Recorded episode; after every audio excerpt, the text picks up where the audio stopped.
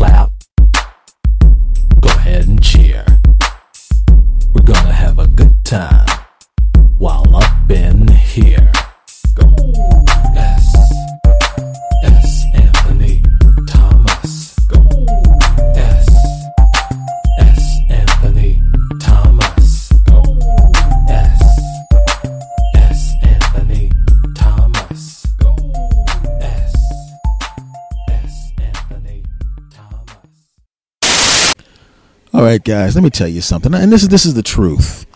I love science. As a kid, I used to like to watch the science programs. I used to watch PBS, and watch all the science programs, read science magazines. I love computers and things of that nature. I've always been fascinated by science, and I think it's cool. But I'm telling you right now, sometimes science kind of sucks you know, especially in the medical field. I don't like it. I'm telling you right now, because every time we go into these examinations, everything we do when it comes to an examination requires some kind of humiliation on our parts. Okay, you got to grab you, you know, and then you got to turn your head to the side and cough to see if you got a hernia. Like there's no other way to do that crap. If you do the prostate exam, we haven't evolved beyond the fact that you got to have a doctor cram his or her finger in your buttocks to, to feel your prostate. There's no other way to do that. Hmm. The, the you know the test, the blood test isn't enough. You still have to go in there. Come on. And I'm telling this because I have I had a couple of older relatives and the doctor wanted to, you know, before he decided to have the, the, them come in, he wanted some samples from them before he decided that he had them come in because he wanted to check something just to be sure. And he didn't really need them to come in to check the thing, he needed a sample. Now, every time you go to a doctor's office, you know what kind of sample it usually is. I mean, usually they take blood. Now, obviously, we weren't going to be sticking a needle in somebody's arm and bringing blood into the doctor. They're going to want a nurse to do that. No, and it wasn't a urine sample because they handed you the bag, the bag that you're supposed to use to get the sample, and it was a big bag. And I'm going, how much do you need? I mean, what does he got to do? Pee in his bag for a month or something? I mean, this is a big bag. Oh, no, no. We don't need a urine sample. We need a different type of sample. And we're all looking at each other like, what other kind of sample could he possibly? Oh, no, no, no. God, no. Yes, we're going to need a stool sample from your. Gr- no, no, no, no. But then after a while, we start going, you know what? I mean, all right, so what does that mean? He goes to the bathroom and maybe we take something out of the the water and then bring it in. Oh, and we're all like, all right. One of whoever's around him when it happens will do it and we'll bring it in. And just like he goes, oh no no no no it can't touch the water. And I said, what do you mean? You take this thing and you put it in the toilet, and then he goes and it goes into the thing, and then you, and then and I'm going, oh God, oh, who's gonna put the lid on it and bring us? Oh no, we don't want you to put. No, no, no, no, no. You don't understand. You see, once he, you know, puts the, the, stuff in the thing, you got to take the thing out. Here's a little scoop. You take this little scoop, you scoop out some of it and put it into this other thing. You Ziploc bag it, pack it in ice, and then you have to get. And we're like, oh, ho, ho, ho, ho, ho, ho, ho, ho, ho, ho, ho. Hold it. You want us to put something into this man's toilet. He fills this thing. We then remove that thing from the toilet, and then we have to take a sample from that put it in something else, then seal that something else, pack it in ice, and then bring it in. Yes, and it has to be with here within 45 minutes, or you'll have to do it again. Whoa, whoa, ho, ho, ho, ho, whoa. So you mean to tell me there's a chance, if there's traffic, that whoever does this will have to put this thing into the bathroom, old guy who's our relative goes into the stuff, puts his stuff in the thing. We take the thing out of the toilet, have to take a sample from this, this disgusting crap, put it in something else, seal it up, pack it in ice. Then we have to get in the car and race to the hospital. And if we don't get there fast enough, we have to do it again. Yes. And it was on speakerphone when he said that. And we're all looking at each other assessing which one of us is dumb enough to be fooled into doing this. And I immediately looked at my relatives and realized, ha I'm way too smart to get suckered into this. But I'm also the nicest of us, so they may be able to try to guilt me into it. Hmm. So I did what any normal, intelligent, wonderful human being would do in this situation. I calmly walked outside and chopped both my hands off. It was difficult. In fact, I'm actually podcasting with the microphone taped to my chin because my hands were cut off by me. Was it painful? Yes, it was. But when I thought about the alternative, I realized this pain was worth it. Just kidding. I did not chop my hands off. That's ridiculous. I backed my car over my hands. Why? Because I don't want to touch that crap or be near that crap. I don't want it. I don't want to deal with that. Because I've already had to deal with something similar to that before when I had a girlfriend who had a sick relative. And I'm being a nice guy and I go with her. And we had to take the, the old guy was going in a bedpan and they had other relatives there. Unfortunately it was a bunch of other ladies and they were all slight ladies. And i'm a dude who was bigger than all of them not a big dude but bigger than them. And someone had to pick up poopy butt and pick him up and put him on the bedpan and then hold him there while he crapped in the bedpan and then take the bedpan out and it was me. And I'm sitting there going, hold it a second. Where are the nurses? And they said, well, they're in the other room laughing because we suckered you into doing it. And I said, wait a second, what? The nurses were going to do it, and you told the nurses, no, let him do it. He's stronger. Are you nuts? And I vowed I would never again. I said the next old man buttocks that I see will be my buttocks in the mirror 40 years from now. And I made that promise to myself, and damn it, I'm going to keep that promise. I still have young man buttocks. Okay, not young man buttocks, but definitely not old man buttocks. Shut up. But I often wondered, science, why do you why have you not figured out a way to get samples that you can use to cure us without doing all this humiliating stuff? You're still sticking that wooden crap down our throat. Why? There's no other way to get that done. You're still doing a finger in the buttocks and the coffin and all of that crap. There's no other way. We still got to pee into cups. And in this case, do a number two and have one of our relatives harvest it and then transport it? Are you crazy? That's disgusting. And sometimes I'm getting a distinct feeling that doctors have moved past that. They've moved past it, but they decided not to tell us. You know, sometimes you always see when you watch one of those conspiracy shows and you see that the government has access to technology that they won't let the general public use. Maybe they use some stuff in a spaceship. Kind of, they, they come up with some kind of special alloy or combination of alloys that make the space shuttle able to do things and spaceships able to do things, but they still make us down here on Earth drive cars with plastic bumpers that cost nine grand to fix. Uh huh bastards. And I'm starting to think medicine is like that too, you medical bastards. You medical I'm I'm sitting there going, my doctor always looks healthy. Really, really healthy. How come she never has to deal with this crap? And my doctor before that never has to deal with this crap. I would like to see doctors actually perform medicine on each other. I want to see what they do to each other. I would love to hide a camera in the doctor's office right before they examine another doctor to see what happens then. Have the doctor walk in.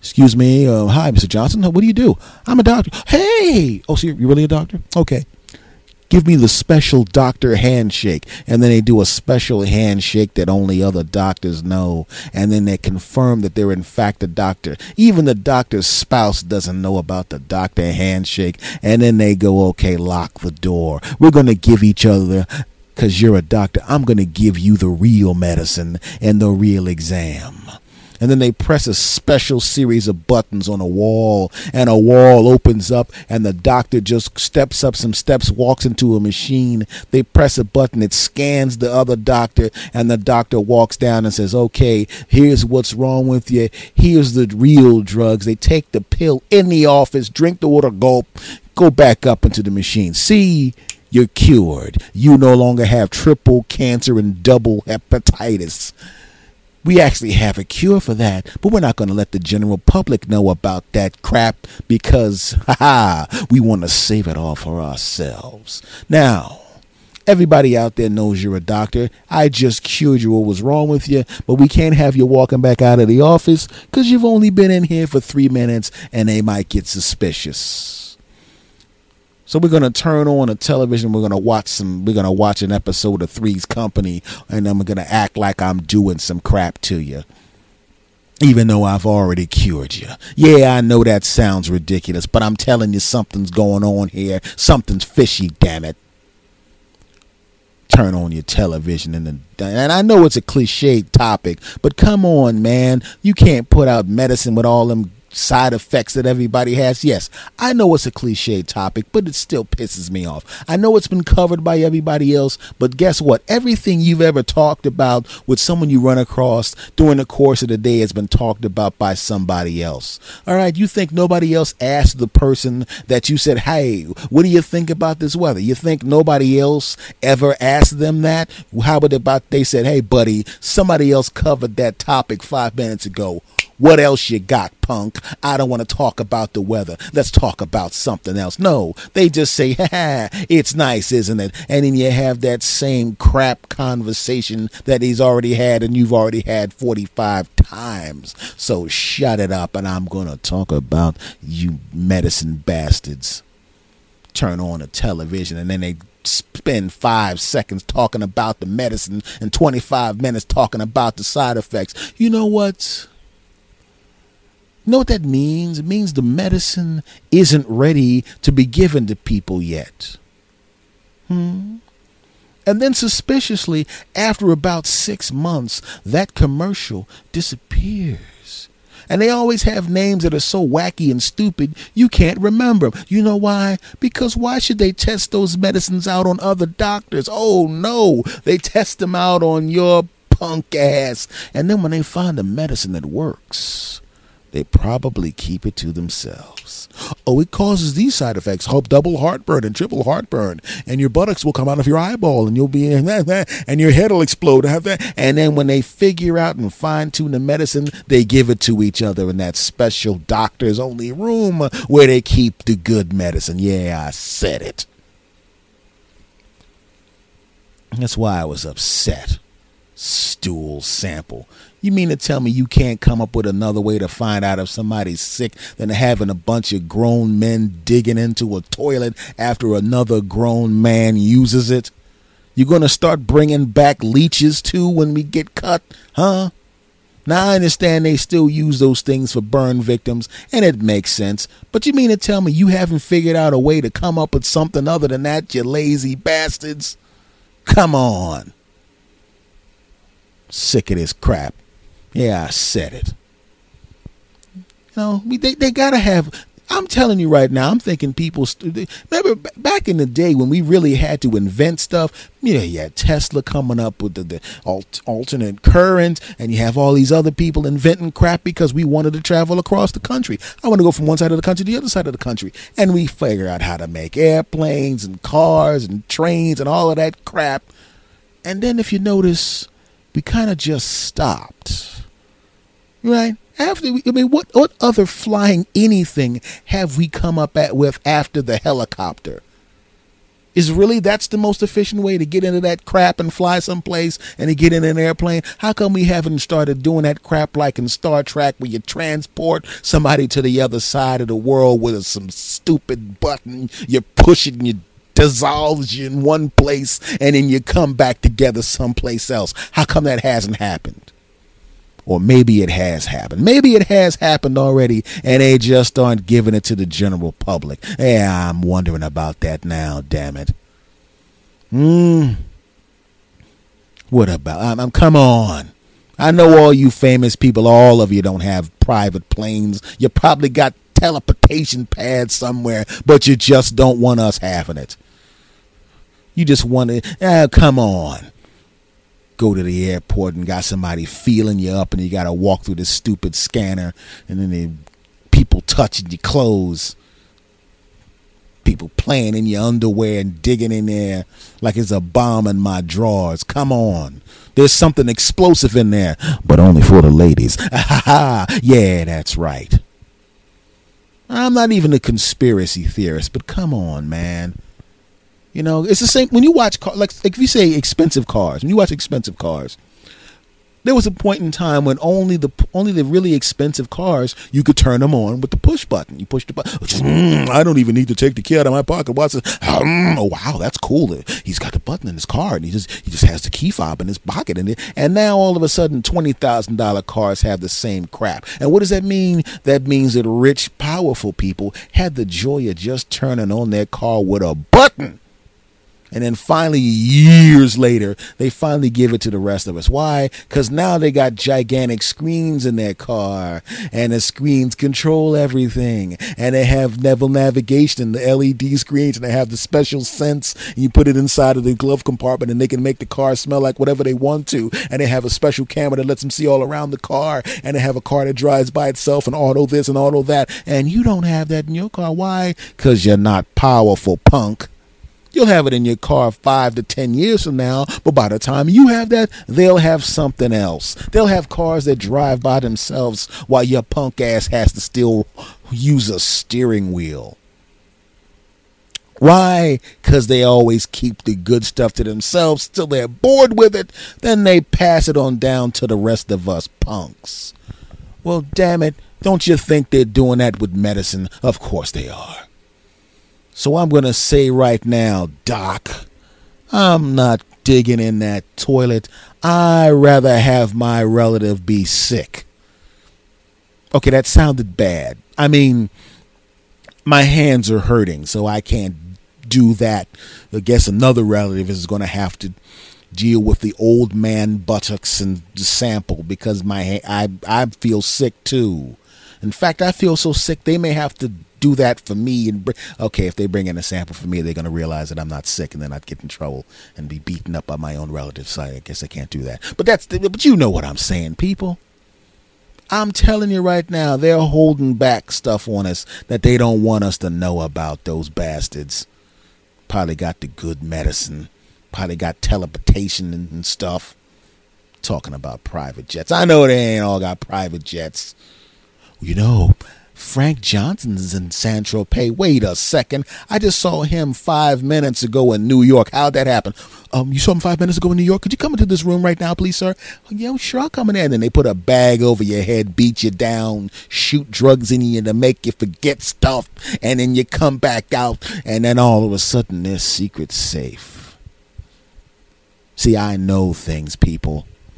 I know what you're thinking. You're probably thinking I'm just rambling on about crazy crap, mainly because that's what I've been doing for my entire life. But but what I'm saying is they keep stuff back from us and then they let us have it when they feel like letting us have it. And I say I'm not putting it up with it anymore. We need to go out into the streets, damn it, and demand the real medicine. Yeah, and demand the teleportation machines I'm sure they got. They don't have to fly. Ooh, I know they're keeping stuff back. You mean to tell me you haven't come up with anything better than tampons for women? Of course you have, but you don't let us have it. I remember one time, remember that when that drug came out, where they go, well, if you take this drug, women only have three periods a year. Yeah, that's just imagine what they actually have that they're not telling us about. They probably got something with women not only do women not have periods, but women also uh, think guys are smart. Because I know they don't think we're smart now, but it'll be a drug that makes them think we're smart, or a drug that makes us smarter, so they'll be actually will be smarter, so they'll like us more. I wish women liked us more. anyway, So what I'm saying is, folks, I know they're holding back some good stuff from us, and I say we stop putting up with it. We got to get there and get those bastards and have us have all the good stuff that the powerful bastards have. I want my teleportation machine now, damn it, and I want a doctor that can actually have me walk into one of those special doctor closets that I'm sure doctors have where they can cure each other in two seconds, but they don't want us to know about it. Yeah. That's what's going on through my mind right now. And it had nothing to do with me falling down the steps and hitting my head.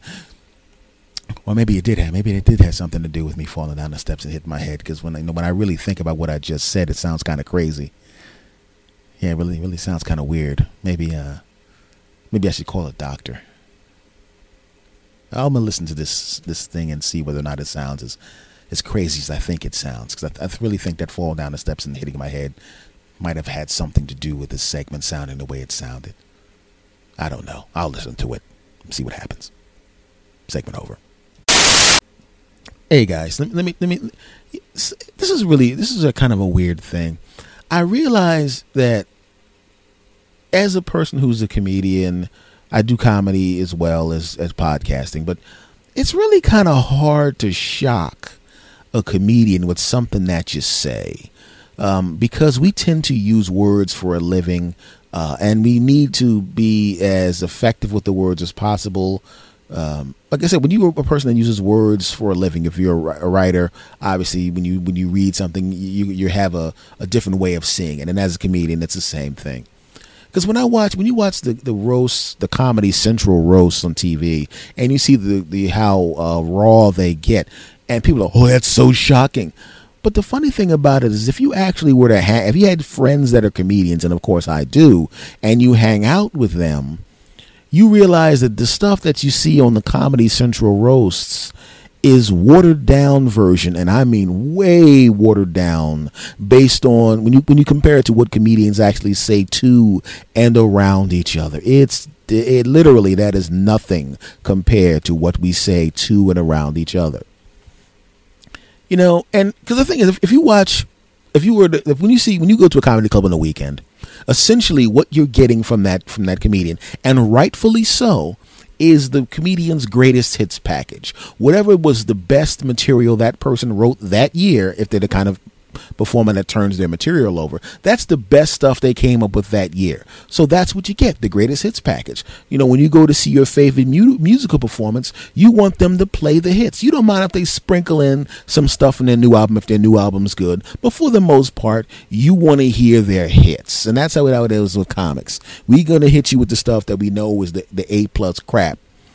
But if you were to follow a comic around during the formation phase, where they go to, or where we go, to, I should say, open mic nights and showcases, oh, it's a little different. That's when we're working stuff out. And a lot of times, in many cases, in many cities, the open mic shows and the uh, showcase shows the audiences are smaller and there's a lot of comics in the back. And what comics do when they know there are other comics in the back, they have to pump it up a little more. They'll be a little more outrageous, a little more over the top because they're trying to make their friends, aka the other comedians, laugh.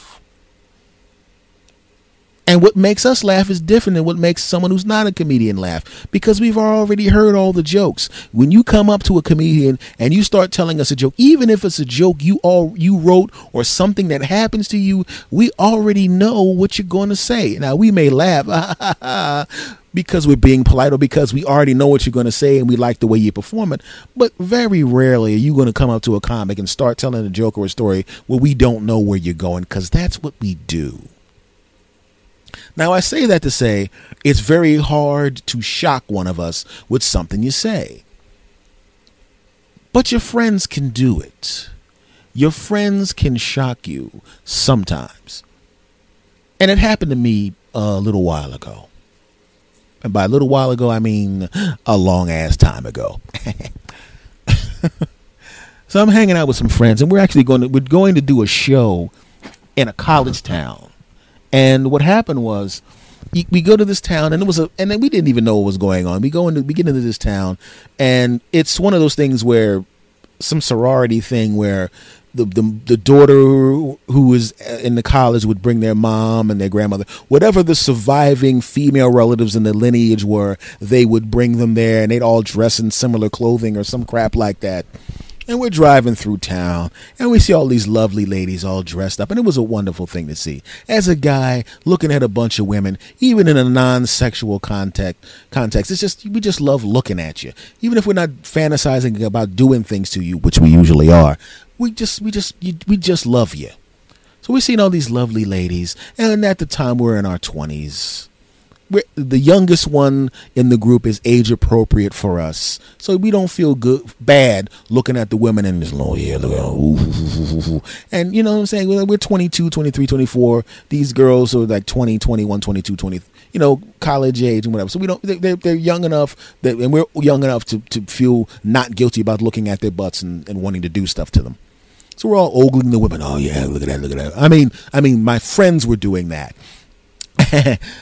my friends were saying stuff about look at that girl's butt boy with whipped cream and, uh, squeeze out on the and I'd like to and I of course am uh, sitting in the passenger seat uh, reading Othello and uh, working on string theory while these perverts are looking at these young women's delicious buttocks as I of course am a little bit busy you know working on some haiku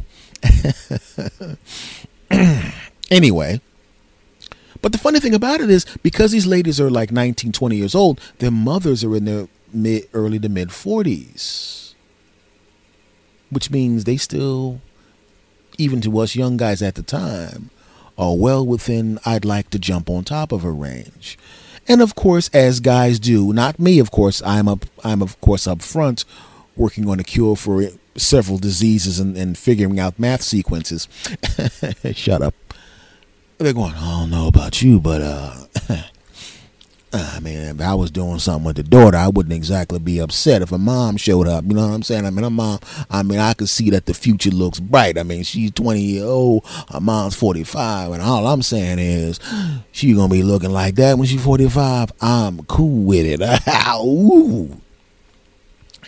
At least I think that's what they were saying because I was up front trying to figure out ways to make certain Middle East conflicts come and to, to, to an end because that's what I do while they're ogling the women because I wouldn't do that because it's wrong.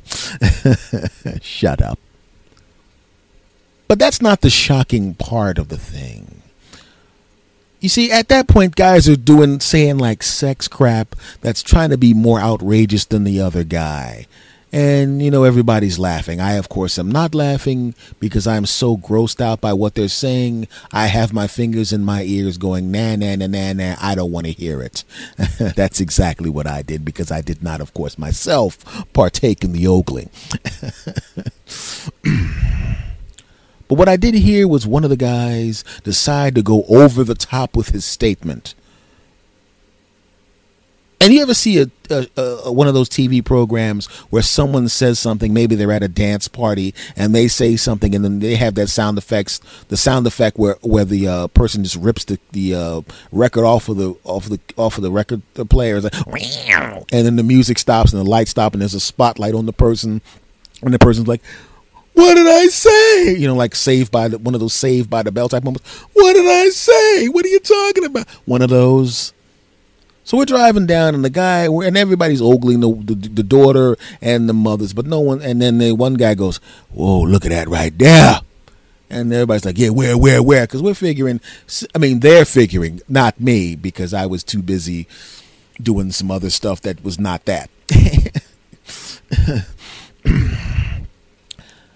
and he goes, "Oh, look at that!" There, so they those disgusting sexist pigs were were looking because they're going. Well, we were already ogling the woman and saying over the top objectification of the women, but since this guy just chimed in with a, "Oh, look at that! This woman must be spectacular and incredible," so we really have to stop and, and look at this woman because we have to objectify this woman even more so because obviously she must be even better in our disgusting sexist way. We must objectify this woman harder.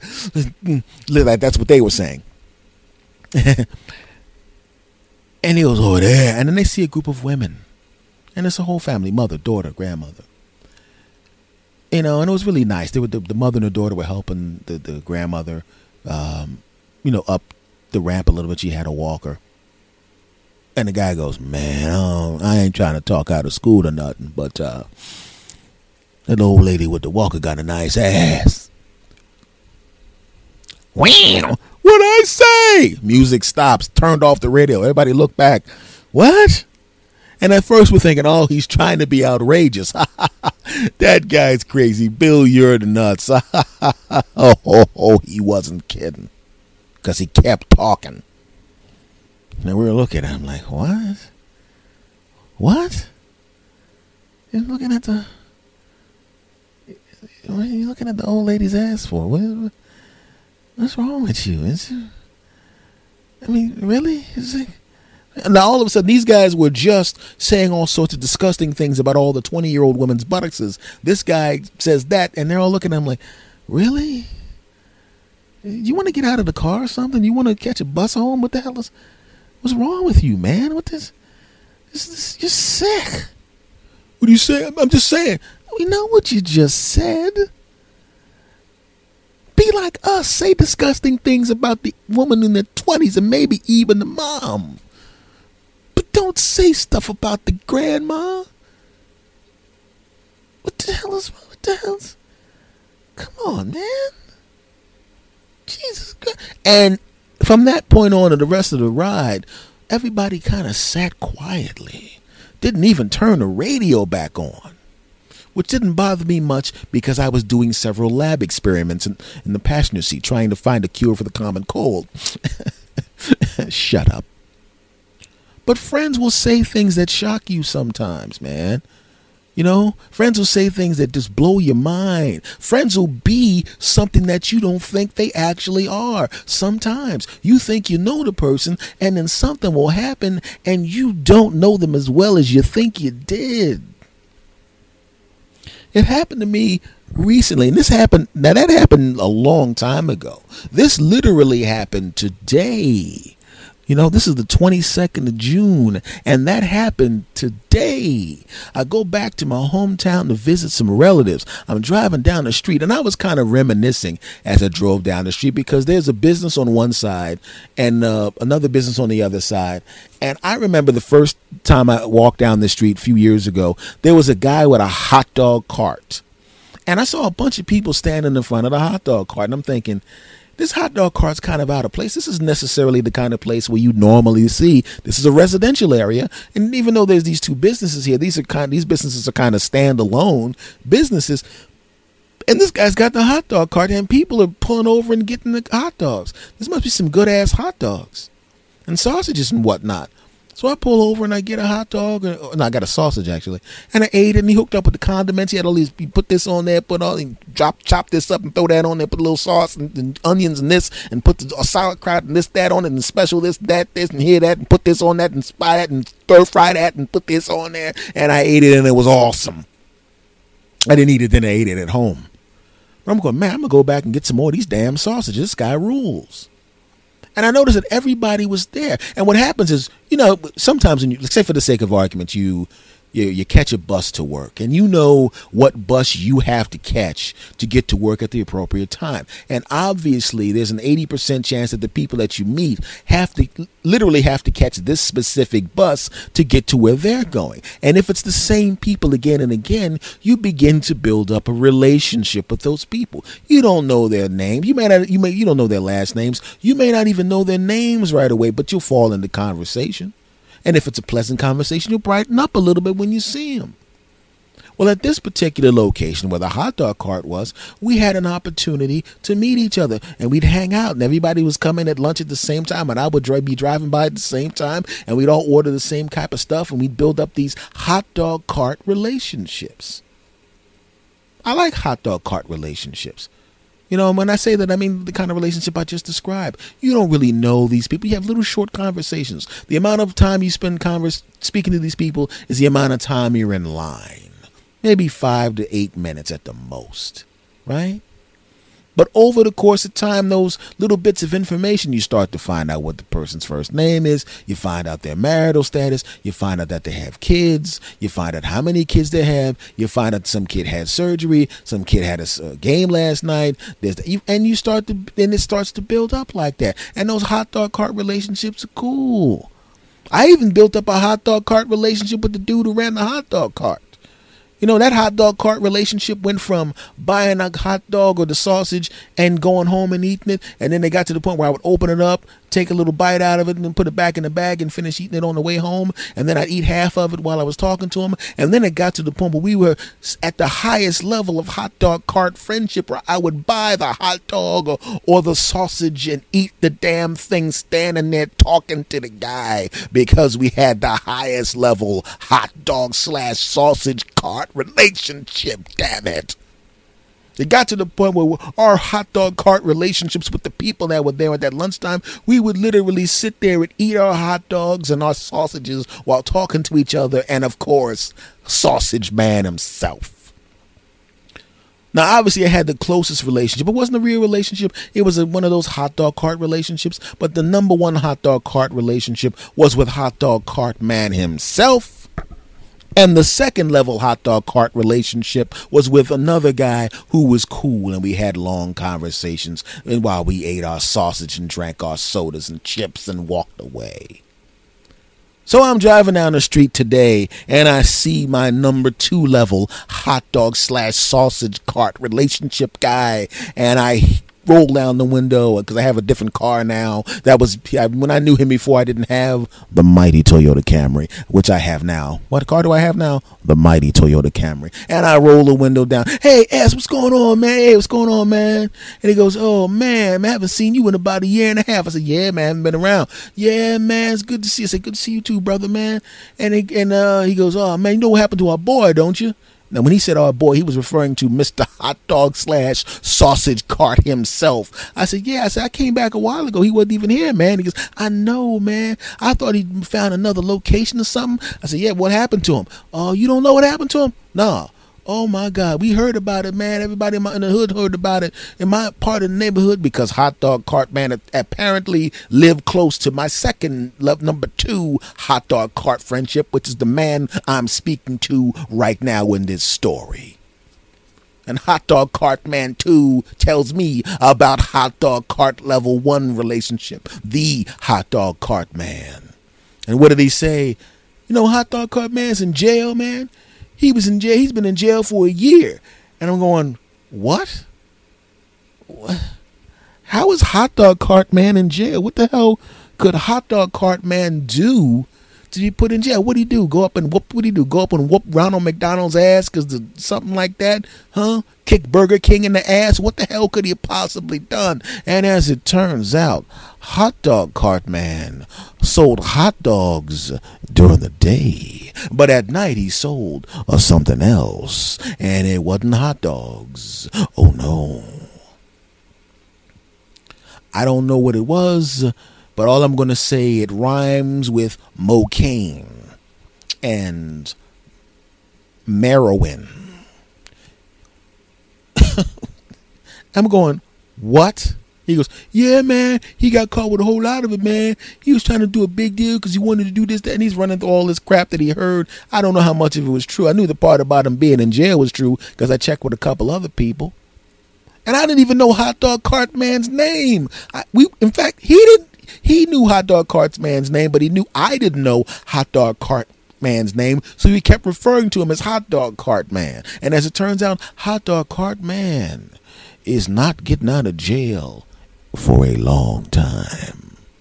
He'll be Hot Dog Cart Grandpa when he gets out of jail. Or he'll be in a hot dog box when he gets out of jail. Why? Because he sold some stuff that rhymed with cocaine and heroin. And it never occurred to me. I, like I said, he wasn't a friend. We weren't buddies or anything, but I saw him on a regular basis. And when I hung out with him, meaning stood there eating my sausage in front of the, the damn cart when he sold the crap to me, he just seemed like a regular, everyday guy. Really nice guy, funny guy, charming guy, pleasant guy, hardworking guy. But as it turned out, Hot Dog Cart Man is now prison man. And it never occurred to me that this bastard, under any circumstances, could ever be some kind of kingpin. Whenever you see a kingpin in the movies, it's always Tony Montana. Hello to my little friend. And he's got the big submachine gun and he's got the cocaine on the table in the big house and he's banging the Michelle Pfeiffer and all of that crap.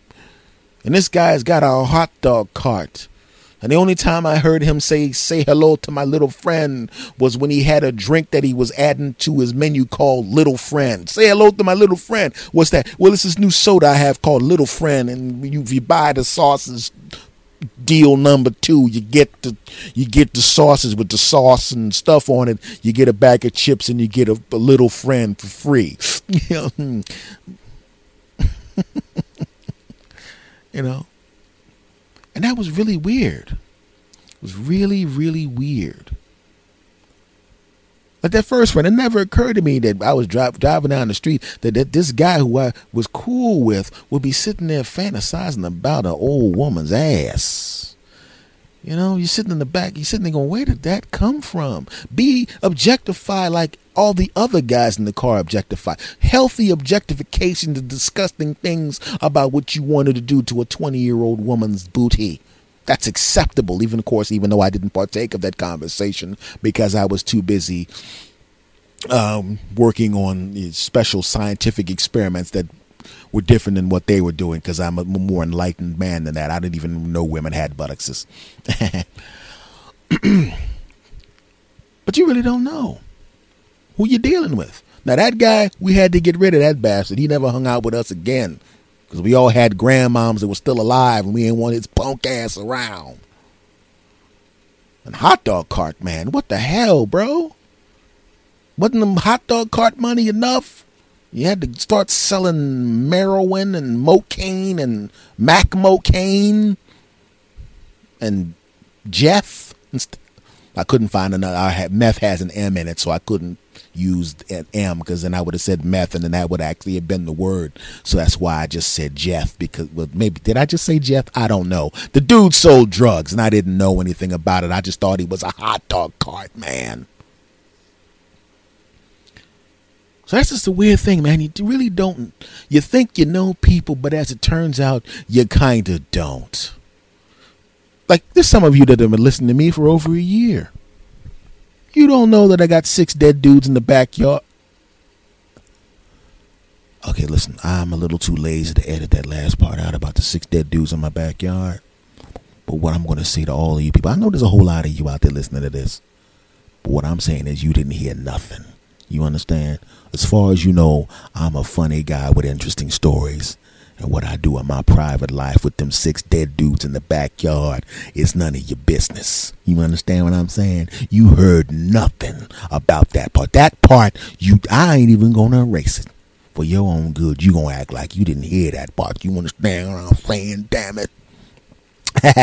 anyway, so what I'm saying is you really don't know people as well as you think you do. You know what I mean? Keep your mouth shut. You understand what I'm saying? gonna make me come out there and do some segment over. All right, guys, let's talk about it. We're going to talk about the shooting at the church, but I'm going to talk about it in a different context because, as I as I like to say, sometimes things are a little bit bigger than we think they are. Now, obviously, it's a massive tragedy when nine people are gunned down, no matter where they are. But you know, these nine people were in a church, and this uh, this bowl cut bastard went in there and shot them.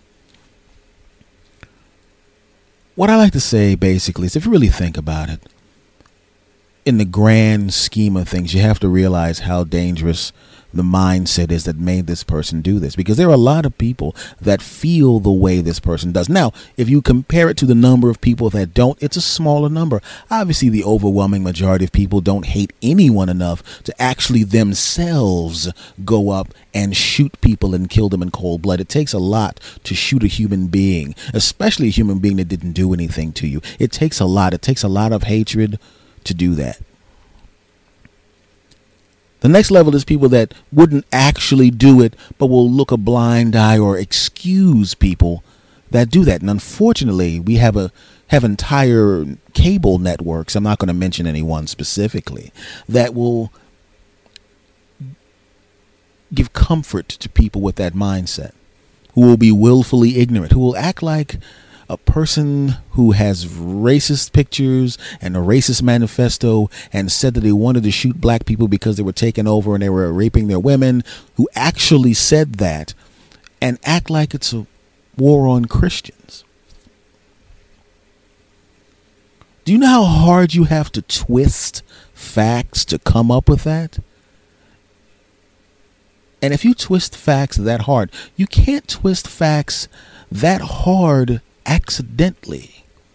It requires a plan. Some lies are so intricate and require so much work and it's such a hard and heavy pull and push and squeeze that you realize there's an agenda behind it. And unfortunately, there's that the agenda behind that is part of the mindset that creates this person as it is. Because there's really no reason to shoot another human being, especially if they were nice to you. This person goes into the church with the purpose of shooting a bunch of people because of their skin color, because he believes them to be horrible human beings. And it's amazing how similar his talking points are to certain news out uh, news outlets. But we come to find later on that he almost didn't do it because they were so nice to him. Keep in mind, you go in with the mindset that these are horrible people they're raping your women. They're attacking and taking your country over. You walk in as someone that does not look like them at all. They welcome you in and treat you so well as a stranger that does not look like them and can't do anything for them. You see that and still stand up or whatever you did, pull a gun out and murder these people. And what that says is, once again, twisting and pulling and squeezing to make the lie real. You believe these were horrible people. You had personal knowledge that what you said about these individuals was not true. So much so that you thought about not even doing this, quote, mission. But you still did because facts be damned. Where else are would you go and, and facts be damned? Hmm? Where else would you go? Where else do you see a place or places or hear of places where facts don't matter as long as what I want to do, I'm going to do what I want to do no matter what the facts are? There are a lot of people that see this and obviously agree with it. I don't think it's a, it's a, a gigantic number, but enough that you have to be careful of it. Say, for the sake of argument, 90% of the people are in the country are just wonderful people and they don't have that feeling at all. And let's just say, for the sake of argument, 10% do. Just a, a random number. This is not a number where I've, I've actually seen this number written anywhere. I'm just trying to make a point. And it shows you how dangerous that small number of people is, are. Think about this. All the hate groups, bigots on radio, bigots on television, bigots in the media, the number of them versus the number of people in the country, they're small. But look at the power they have. because they're so loud and they're in the right places. 90% don't feel that way, 10% do. Just as a random, just as a random thought experiment. And normally 90% is pretty damn good. 90%. I got a 90% on this test. 90%. That's an A. You are an A student. The 10% that you didn't get, who cares? I got 90% right. And that's how you feel. But think about the 10%. Now imagine in this thought experiment, for every percentage point under 100, someone who's a professional level MMA fighter gets to kick you in the balls once for every point under 100. And they can kick you as hard as they want. And you can't stop. You can't block it. You have to let them do it. Now all of a sudden that 90% doesn't look too good, does it? Because the professional MMA fighter is going to kick you in the crotch 10 times. And that's what I think about when I see these people that do these horrible things. There's a small number of them, but the things they do that are, are so horrible, we have to work to eliminate that. After a while, you get you kind of get tired of being the canary in the coal mine. And that's what it feels like sometimes when something horrible happens to people who are a part of an oppressed group. Because everybody just kind of blows off what happens to you. You know, you see people on TV uh, getting their asses kicked by somebody who should be protecting them. And then all of a sudden, you got entire news networks digging through their past to try to find some reason why they deserved it. Then when someone who looks like the people who are on the news network, when they do something horrible that you can see that was horrible, that we can prove is horrible, that's on film, they act they have to sit there and try to make the person who was the perpetrator look like an angel. You'll find the thug picture of the kid that gets shot. But the person that does the shooting, that walks into a, a, a, a, school and shoots someone, walks into a movie theater and shoots someone, wears a uniform and shoots someone when they shouldn't, all of a sudden this person's the best. This person's awesome. And what does that do? That relegates the people that are getting shot, that are being oppressed, that relegates them to the canary in the coal mine. But the people who are holding you down, who are making those excuses for the people who are doing horrible things to you and don't care because they don't look like you, they don't realize that, once again, you're the canary in the coal mine. Think about it. Do you really think the people who are hateful enough to walk into a church and shoot somebody, walk into a school and shoot somebody, blow up a building. You know, and I'm not talking about the, the terrorists overseas. I'm talking about the people that do things here in the United States. Do you think they're going to stop at just black people? Hmm, really? Do you think if you have rogue cops, as you want to call them, if you think you have bad police officers, you think they're going to just stop at blacks and Latinos? Really? You really think that? You really think people that are demented and mean and hateful, or people who are crazy and drunk with power, you think they're going to stop there? Really? It doesn't work like that. Hatred doesn't work like that. Being power hungry doesn't work like that. It's like the Grand Canyon. It just it's just there's a river that just keeps cutting and cutting and cutting and cutting and cutting and cutting and cutting over time, and eventually, it won't just stop at that kid who grabbed some cigarettes and got shot in the face. It's going to be your kid next. Think about it. Say he decides, you know what, I'm not going to shoot anybody in this church, but he's still all jacked up and juiced up. He's still all working. He's still all worked up about wanting to hurt somebody. And your kid, person who's on the news, your kid cuts this jerk off who shot the people in the church. Your kid cuts him off in traffic. And he doesn't like the expression on your kid's face. And he's got a gun. Then what? Because you know what he's going to do. Say he decides to go into a supermarket or a mall in your neighborhood. He's definitely not going to go into a neighborhood with all those blacks. He'll go into a mall in your neighborhood and he, you're taking too long in line in front of him. Or you take the last DiGiorno pizza. Or you take his parking spot. Or you're listening to rap music a little too loud and he thinks you like black people too much. And he's got a gun and he's worked up, what do you think happens? Sometimes you got to realize that it's not just that person over there. Remember when I talked about the party? If you have someone that you have a party and this guy's walking through the party, and and I, I was talking about it before. Somebody comes into a party and he's kicking the ass of everybody over six feet tall. I was talking about that with somebody kicking the ass of everybody six feet tall. You're five eleven. You don't give a crap. But do you think he's going to stop just kicking that person's ass? He's in the house with you. Eventually, he's going to get around you. And when you see that fist coming towards you, you're going to what the hell is this? Because he's already kicked everyone else's ass. But he's in the building with you.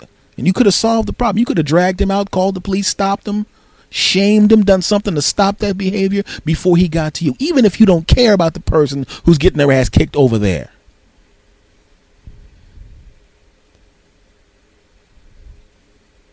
We should mourn the loss of anybody whose life is cut short. It doesn't matter what their color is or what religion they are. Why do we get so worked up over what somebody looks like? You know, somebody's nose is a different shape. Their hair texture is a different shape. They got a little extra weight on them. They believe this deity. They believe in that deity. They, they believe in no deity. Why do we care? I don't understand. So when I see these tragedies happen and I see them, uh, the reactions on social media, and we trace these actions back to these hate groups and hateful people and politicians who are bigots but try to act like they're not, or they use flowery, wonderful, lovely language and a warm smile as they say coded, use coded language to show who they really are. you got to stop and think, man even if you don't care about what's happening to another person, you should care about it for your own self. Because that guy that gets shot in the back running from the police officer, that could be you too. Trust me, it could be you too. I've never committed a crime. I don't even have parking tickets, but I know what it's like to have a bunch of people with guns in my face because I fit the description. I know what it's like. And I realized that in those occasions, especially in the locations and the cities that I was in, I could very easily have had 12, 13 bullets pumped into my ass and I didn't commit a crime at all. But you know what would have happened on certain news stations? When they comb through my life and realize that I'm a hardworking, good guy that doesn't have any enemies, that's never committed a crime, that doesn't have any parking tickets, doesn't have anything they could dig up, which is the truth about me, all of a sudden it would turn into something else. They would change the dialogue. They would try to stay away from the, the innocent guy who's super duper clean and turn it into something else. But that, that wouldn't help my family now, would it? It's like it doesn't help the family of the people that these things happen to right now, especially when you turn on the news and your radio and you got people on the internet digging up bullshit and doing sorts of stupid pictures and all that kind of ridiculousness, spitting on the grave of somebody that died and spitting in the face of the people that mourn them. I would say that these cable news stations and radio stations that just spit hate all over everybody else, I would say you should be ashamed of yourself. But that would require you actually giving a damn about someone that's different. And you don't. They don't. So you can't say they should be ashamed of themselves. Why should they? They believe what they're saying. Because they don't have empathy. At least not for anybody that doesn't look like them or believe what they believe. Let's not act like there's no racism in the country, because there is. And as soon as we decide that we're not going to put up with it as a larger group, as soon as the larger group, the majority of people, start paying attention and stop buying into the complete horse crap that you hear on television all the time, that's when you begin to solve the problem. Until then, what do you get? People getting shot in church, people getting shot for walking down the middle of the street, people getting shot in, in, in Walmart holding a toy gun, people getting shot in the back because they're doing cosplay. 12 year olds getting shot before the police car stops. People getting 12 year olds getting tased in the back while they're being held to the ground. People getting choked because they're selling cigarettes. I don't want it. I want it to stop now. Now, let's stop it now. Because if we don't stop this now, it's going to start happening to everybody. I want it to stop now because as as it is right now, I'm subject to it. Every time I walk out the door, I got to think in the back of my mind, do these people give enough of a damn about me? Meaning the people that feel that way, that could put me in danger. Do they even give a crap? Now, I know the majority of people are pretty cool. But the majority of people, the majority of us as citizens, have to be even more cool and more cognizant of what's going on and have to get up and stand up and have, you know, be more aggressive when it comes to stopping these things. Because you're not going to get help with the media. Because we all know who owns that. People that don't like you. Because you're not loaded. You know who's on the radio. You know, people that don't like you because you're not loaded. We know who's in the government. People that don't like you because you're not loaded. But there's more of us than there are of them. Individually, we can't do anything against them, but as a group, they can't do anything against us. But we just have to become that group. Segment over. Well, folks, thank you very, very much. This has been episode number 168 of the S. Anthony Says podcast. Uh, has it been an incredibly weird one? Yes. It was there a very serious segment? Yes. Will there always be weird crap here? Yes. To the new people that have been listening, thank you very, very much. I appreciate you coming. To the people that have been listening forever, thank you very, very much. Thank you for staying. And the new people, you got to stay too, damn it. And all of you bring back people to listen to this crap. Uh, my Twitters, I have two. The first one is at S. Anthony Thomas. That's me. And the one for the show is at S. Anthony Says. Um, the email address is the S. Anthony Says podcast at gmail.com. I know a lot of you know that, but there's some new people, so I'm saying it again. Damn it. I want to thank you guys very, very much, no matter where you're listening to me, whether you're listening to me on iTunes, where you can share and subscribe. Subscribe, damn it. Give me some damn five star reviews if you know what's good for you. Stitcher Radio or iTunes or Podbay or Pocket Casts. It doesn't matter where you listen. The most important thing to me is that you do. And I really, really appreciate the fact that you do, in fact, listen. Much love to everybody, and I will see you again next week. You have been warned. S. Anthony out.